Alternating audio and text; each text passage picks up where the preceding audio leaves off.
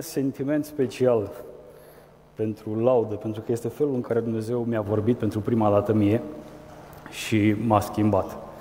Asta chiar la început și o face mereu de atunci încoace și de fiecare dată când sunt la timp de laudă, savurez asta, savurez prezența lui Dumnezeu care e specifică în timpul de laudă și am așa impresia când se termină timpul de laudă că parcă o continuitate perfectă ar fi pentru timpul ăsta în tăcere. Cumva să interiorizăm tot ce am simțit. Prezența lui Dumnezeu care vine, așa cum am zis, specific timpului de laudă și cântecele pe care le-am adresat, rugăciunile, uh, mereu am impresia că parcă cumva ar fi, ar fi perfect să se continue în tăcere ca să constat după aia când începe cuvântul că inima mea e pregătită mai bine ca niciodată să primească sămânța care, care e aruncată.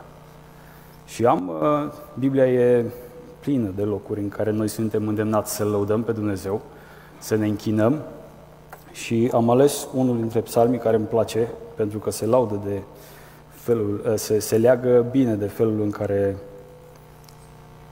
în care îmi place mie să savurez prezența lui Dumnezeu și e psalmul 148. Lăudați-l pe Domnul. Lăudați-l pe Domnul din ceruri, lăudați-l în înălțimi. Lăudați-l toți îngerii lui, lăudați-l toată oștirea lui, lăudați-l soare și lună, lăudați-l voi toate stelele strălucitoare. Lăudați-l cerurile cerurilor și voi ape de deasupra cerurilor. Să laude numele Domnului, căci El a poruncit și acestea au fost create. El le-a așezat la locul lor pe vecie printr-o hotărâre pe care nu o va încălca. Lăudați-l pe Domnul cei de pe pământ, monștri ai apelor și toate adâncurile, fulgerul și grindina, zăpada și ceața, vântul năprasnic ce împlinește porunca, munții și toate dealurile, pomii roditori și toți cedrii, vietățile și toate vitele târătoare și păsări naripate, regii pământului și toate neamurile, prinții și toți demnitarii pământului, tinerii și tinerele, bătrânii și copiii deopotrivă. Să laude numele Domnului pentru că numai numele Lui este înălțat, iar măreția Lui este mai presus de pământ și ceruri. Aveam vreo 14 sau 15 ani. Era adolescența în floare. Și mi-amintesc că îmi plăcea foarte mult muzica rock. Ascultam ce era mai dur, că altfel nu se merita să ascult rock. Și cam tot ce sfida orice reprezenta autoritate în viața mea, ca și comportament, era numai bun de luat și de pus acolo deoparte și de aplicat în viața mea. Era un anti-exemplu. și am ajuns într-o tabără, alături de vreo alți 700 aproximativ tineri, și era pentru prima dată când urma să, să experimentez ceea ce noi numim timp de laudă și închinare. Îmi amintesc că m-am dus acolo, am mers la cortul unde se ținea întâlnirea și când a început timpul de laudă, am simțit pe Dumnezeu cum nu l-am simțit niciodată în viața mea. Mi-era teamă în mod normal de Dumnezeu pentru că îl știam așa cumva ca cel care pedepsește când uh, nu te aliniezi la ce îți poruncește. Și de data asta am simțit că mă copleșește o prezență plină de dragoste care m-a schimbat total. Um, mi-am amintesc că toată, toată atitudinea asta pe care încercam să o afișez de adolescent rebel, a început să se scurgă și am lăsat-o deoparte pentru că simțind dragostea lui Dumnezeu în prejurul meu, eram foarte timid eu de felul meu. Dar atunci toate chestiile astea au încetat. M-am pus pe genunchi. Țin minte că stăteam cu mâinile sus așa, ridicate cât de mult puteam și plângeam, îmi curgeau lacrimile pe obrazi, până mi-au dat tricou. Și apoi simțeam că prezența lui Dumnezeu e atât de densă și de puternică și mă simțeam, simțeam o dragoste atât de puternică, încât m-am întins pe jos efectiv și mi-am că spuneam în continuu, Doamne, cum ai putut să mă iubești pe mine? Cum ai putut să mă iubești pe mine? Cum ai putut să mor pentru mine, Isus? Era pentru mine ceva incredibil. Și pe măsură ce spuneam, am spus asta, cred că mai bine de o oră și plângeam în continuu. A fost o experiență pe care nu o să o uit niciodată. Și pe măsură ce spuneam aceste cuvinte, simțeam cum din mine pleacă tot întunericul ăla și toată toată rebeliunea pe care o adunasem și dragostea lui Dumnezeu ia locul acestor sentimente și mă schimbă și mă schimbă. Și a fost, cred că vreo trei sau patru zile am stat în tabăra aia. Pot să zic acum, uitându-mă în urmă, că orice tot, tot ce spun uh, uh, studiile din, din uh, domeniul comportamentelor uh, este faptul că e nevoie de un efort mare și susținut pe o perioadă lungă de timp ca să poți să schimbi un obicei vechi și să implementezi unul nou bun în viața ta. Și după aia mereu va fi nevoie să te lupți cu chestia asta, dar atunci, în prezența lui Dumnezeu, în alea câteva zile eu am fost schimbat total. Și dacă ar fi fost doar ceea ce spun eu, ar fi fost cumva subiectiv.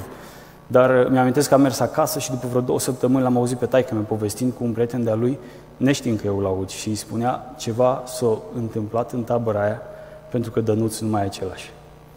Dumnezeu a fost acolo și mi-a schimbat inima și aia a fost prima mea întâlnire care m-a făcut să mă îndrăgostesc de Dumnezeu. De atunci, decizia de a schimba atitudini, de a renunța la lucruri care mă înrobeau în viața mea sau care de-a lungul timpului au, încerc, au încercat să pună stăpânire pe mine, a fost ușoară pentru că îl iubeam pe Dumnezeu. Îl iubeam pe Dumnezeu din toată inima și îl iubesc pe Dumnezeu din toată inima, pentru că acum sunt ce sunt, identitatea mea este în El, identitatea mea nu mai este în ce aș putea să fac sau ce ar trebui să fac, sau ce ar spune alți oameni despre mine sau ce cred eu însumi despre mine, ci este în ceea ce, ceea ce a făcut Isus la cruce pentru mine. M-a schimbat total asta. Și am venit înapoi acasă și pentru că îl iubeam pe Dumnezeu de data asta, înainte eram foarte rușinat, pentru că eu crescusem într-o familie creștină, dar era ceva acolo care, na, noi știm, dacă te, la, te naști într-un garaj, nu ești mașină.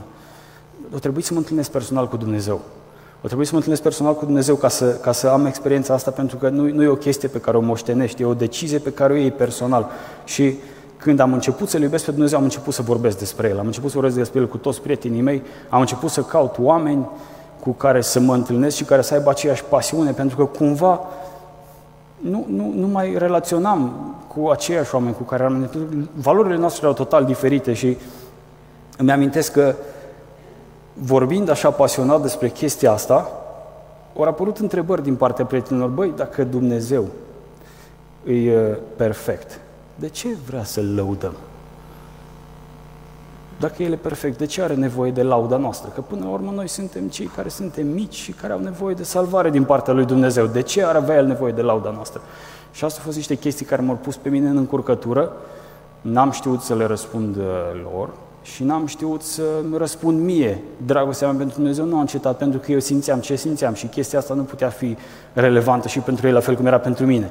Dar am început să caut și uh, în 2 Timotei 2 cu 22 scrie Pavel, fugi de poftele tinereții și urmărește neprihănirea, credința, dragostea, pacea, împreună cu cei care cheamă pe Domnul dintr-o inimă curată. Așa cum am zis deja, neștiind uh, neapărat uh, uh, îndemnul ăsta al lui Pavel și ne urmărind în mod intenționat treaba asta, m-am alăturat la tot felul de, adică m-am prietenit cu tot felul de oameni care căutau și mi-amintesc că a fost o perioadă lungă de timp. Între timp am venit în Brașov, am lucrat cu Sergiu Zăgan o perioadă și mi-amintesc că citea pe, pe microbuz când veneam de la muncă o carte a lui John Piper însetat după Dumnezeu și mi-a recomandat-o, citește-o, Savule, că e tare rău. Și într-adevăr a fost foarte tare. Am citit-o și acolo au fost una dintre chestiile pe care eu le-am găsit ca răspuns la întrebarea asta. De ce ne cere Dumnezeu să-L lăudăm? dacă El e perfect. Dumnezeu e perfect și complet.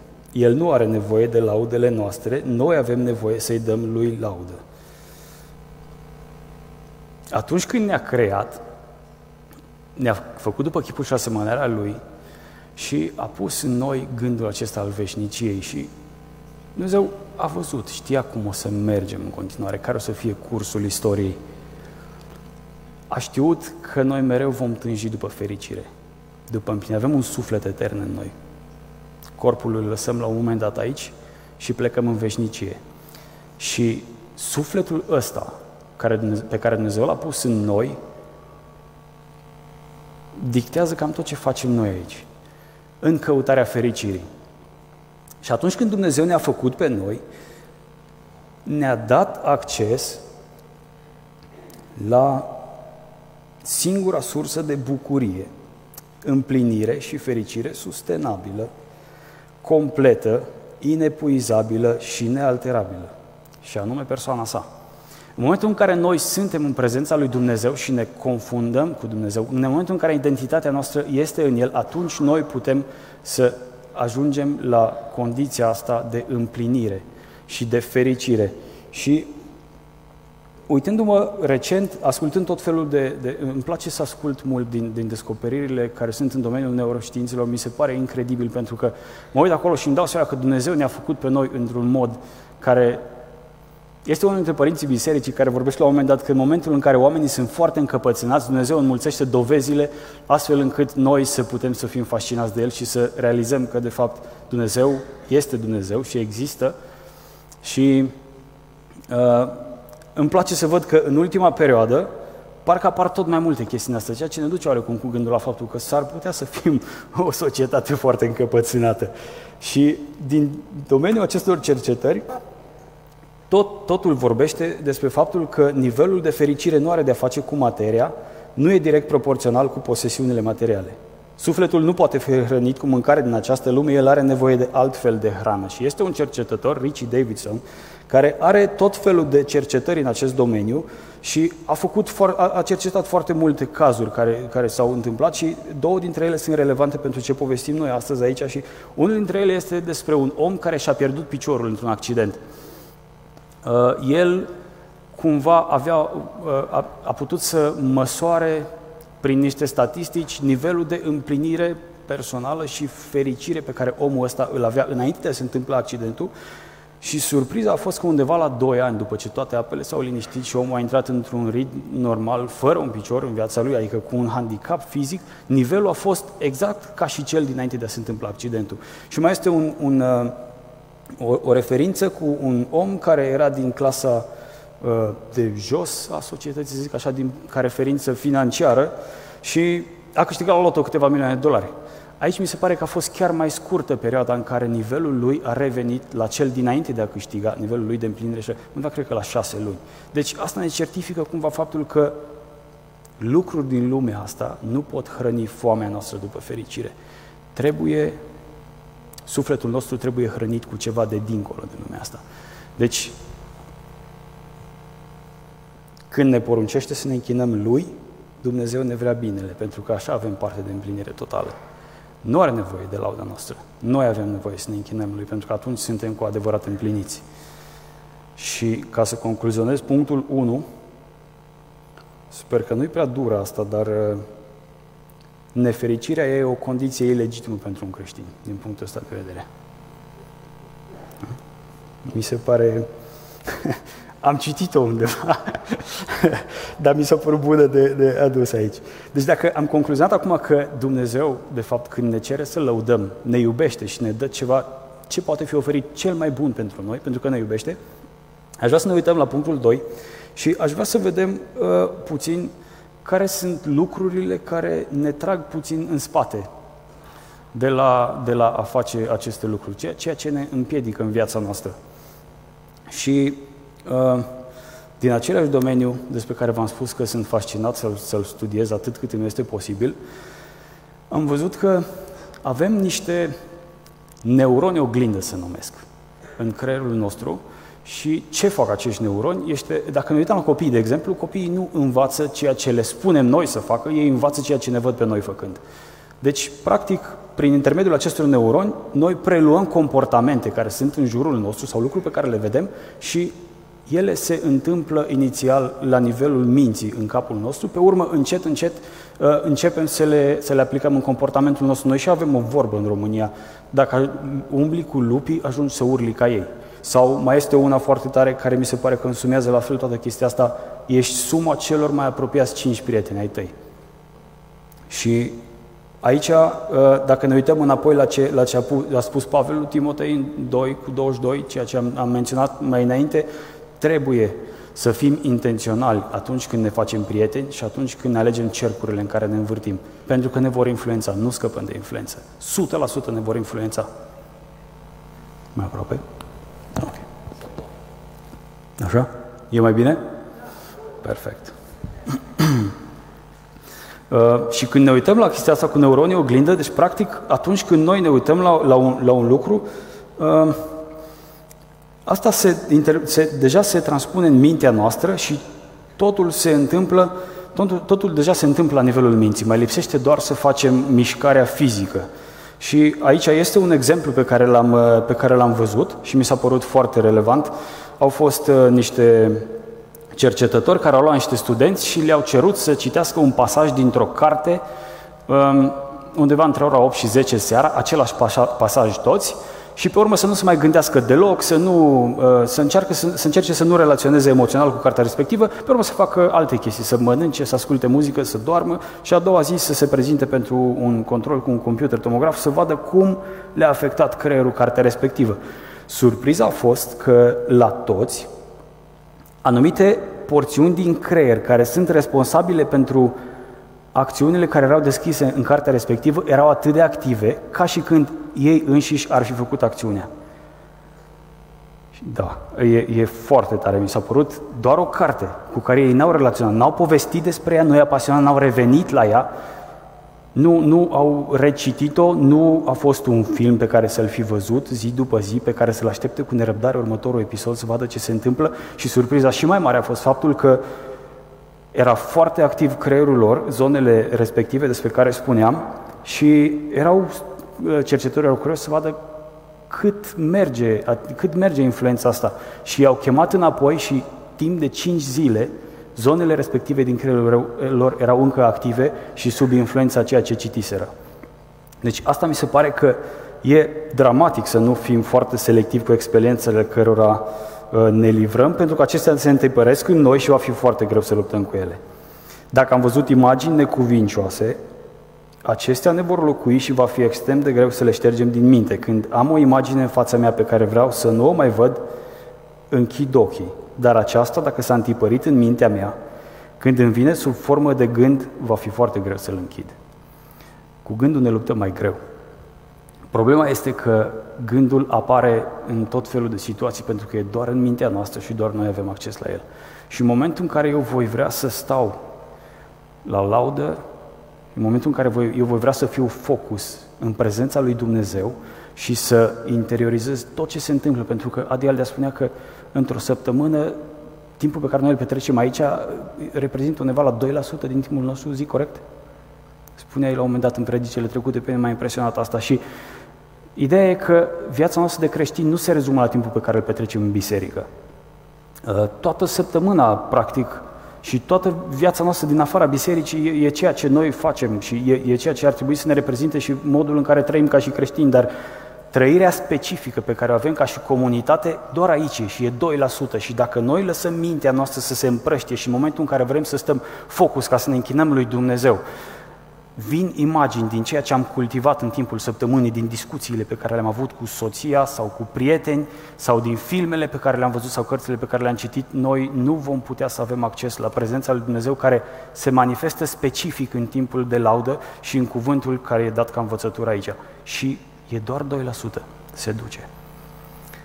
Și trebuie să fim, din nou, foarte selectivi cu experiențele pe care le avem, cu prietenii pe care îi avem, cu discuțiile, ce lăsăm mintea, gura noastră să vorbească și mintea noastră să gândească, ochii să vadă, toate acestea ne vor influența. Societatea nu ne ajută deloc. Vedem în social media, care e foarte popular acum, toate persoanele care aduc la rang de virtuți tot felul de non-valori. Și pentru că ei sunt influenceri, s-ar putea ca prima privire, spun asta în special probabil pentru cei mai tineri dintre noi, care suntem uh, mai mult pe telefon. Dar s-ar putea ca prima privire să, la, la prima privire pe care o aruncăm uh, la astfel de persoane, să ne dăm seama că valorile noastre, de fapt, contravin celor pe care ei le promovează, dar dacă zi după zi ne uităm și societatea, toți în jurul nostru, merge în aceeași direcție, vom ajunge să credem că noi nu suntem ok și trebuie să schimbăm și să mergem în aceeași direcție. Și nu e așa. Tocmai am stabilit asta, toc, tocmai am încercat să dovedim faptul că fericirea nu vine din, din chestiile astea, fericirea nu vine din, din lucrurile materiale și din ceea ce noi, ce noi uh, putem să adunăm aici pe pământ cu eforturile noastre. Și acum aș vrea să merg la punctul 3 al prezentării mele și vreau să vedem cum ne pregătim practic, astfel încât să valorificăm la maxim timpul pe care îl petrecem împreună ca și comunitate. Și eu mă gândeam pentru mine personal și am constatat asta. Setarea din mintea mea e foarte importantă atunci când vin. Pentru că, așa cum ziceam, uh, lauda și închinarea, muzica în special, pentru mine mereu a fost uh, ceva care m-a, atins undeva într-un punct sensibil al sufletului meu. Și mi-am dat seama de faptul că atunci când vin, în timpul de laudă, Dumnezeu mi-a vorbit și îmi vorbește și continuă să, să-mi vorbească și să mă schimbe. Și dacă eu nu am grijă uh, de viața mea dinainte, o să mă afecteze. Și mi-am dat seama uneori că inclusiv vorbele ar trebui puse, supuse unui post. Biblia spune că cine vorbește mult, păcătuiește mult. N-ai cum. Dacă te întâlnești la un moment dat cu niște prieteni, îți dai seama că dintr-o conversație lungă și ai avut un timp foarte fain, dar dacă stai să analizezi, o să vezi cât de multe lucruri nefolositoare ai spus, nefolositoare pentru tine și nefolositoare pentru ceilalți.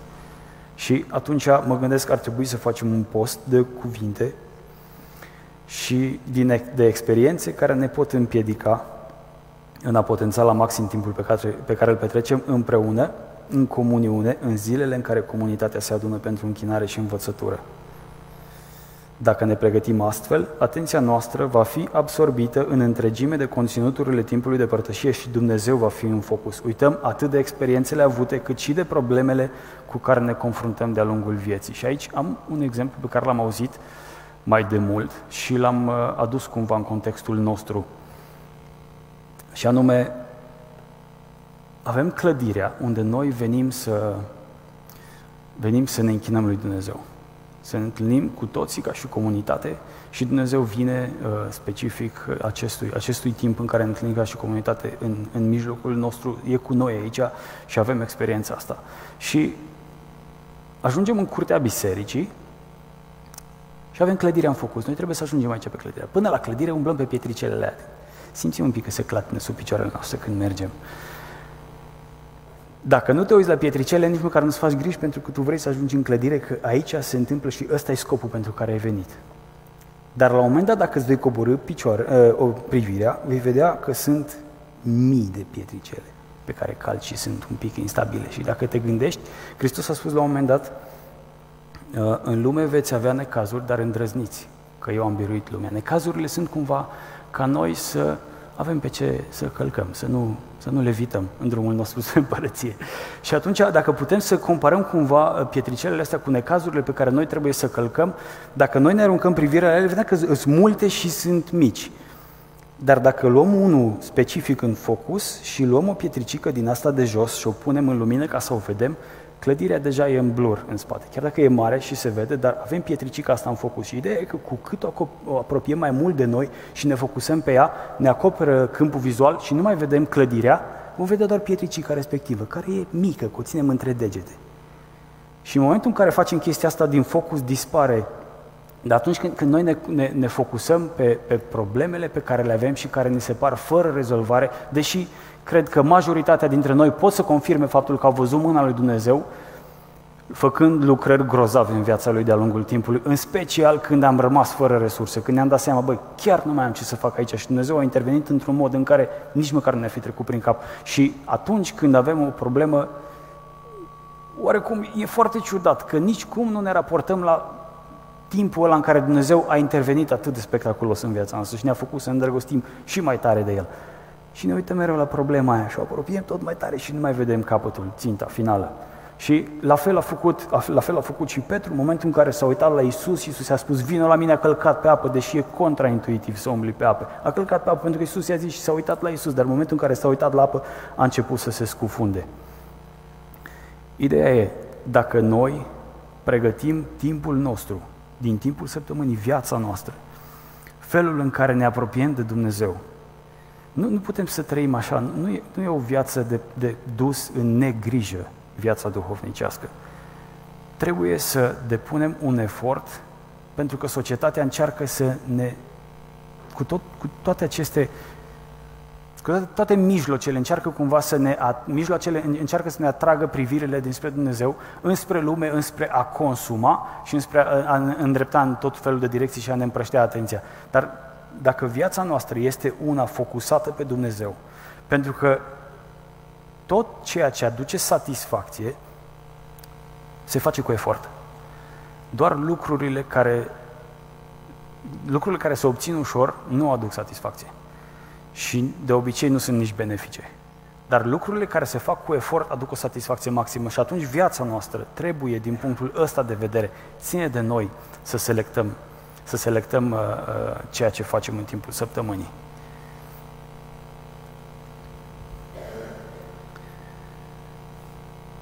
Încerc să pun asta în viața mea și văzând că de rezultat, atunci când Dani m-a întrebat, i-am zis că cred că aș putea să vin să spun asta.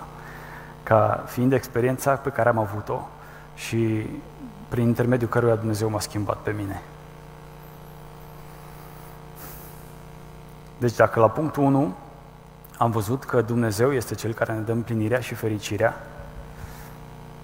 la punctul 2 am văzut că trăim într-o societate care nu ne ajută deloc la asta. La punctul 3 am văzut faptul că trebuie, trebuie să avem grijă cum ne, cum ne trăim viața. Și aș vrea să închei cu rugăciune și să cerem de la Dumnezeu peste, peste noi toți ca El să ne lumineze și să ne dea putere ca să trăim viața noastră astfel încât să avem să avem acest rezultat pe care ne-l dorim. Apropierea de El și uh, să lăsăm pe El să, să, ne, să ne atingă și să ne schimbe. Doamne, vreau să-ți mulțumesc că Tu ne-ai vorbit fiecăruia dintre noi. Îți mulțumesc că a fost un timp specific în care ai pus mâna pe fiecare dintre noi, te-ai atins de mințile noastre, de inima noastră și ai făcut o schimbare în viața noastră. Și, Doamne, nu vrem să trăim din amintiri, noi știm că Tu ești un Dumnezeu infinit în posibilități și cerem de la Tine ca Tu să te atingi de noi de fiecare dată, de fiecare dată când, când avem nevoie să ne faci, să ne reîndrăgostim de Tine, să ne apropiem de Tine tot mai mult, să Te iubim pe Tine și, Doamne, te rog pentru viața noastră, a fiecare dintre noi, acolo unde știm că sunt locuri în care trebuie să facem ordine în prietenii, în priorități, în lucrurile care ne plac. Te rugăm ca Tu să ne dai această convingere și puterea de a face această ordine. Te rog să te atingi de fiecare dintre noi, Doamne. Te rog să ne revorbești, să revorbești inimii noastre. Vrem să ne reîndrăgostim de Tine, Doamne. Vrem să Te iubim. Vrem să ne apropiem de Tine tot mai mult și știm că prin dragoste noi putem să ne schimbăm mai ușor, mai adânc și, și, și irreversibil. Îți mulțumesc încă o dată că Tu ne iubești pe fiecare dintre noi și ne-ai câștigat pentru Tine.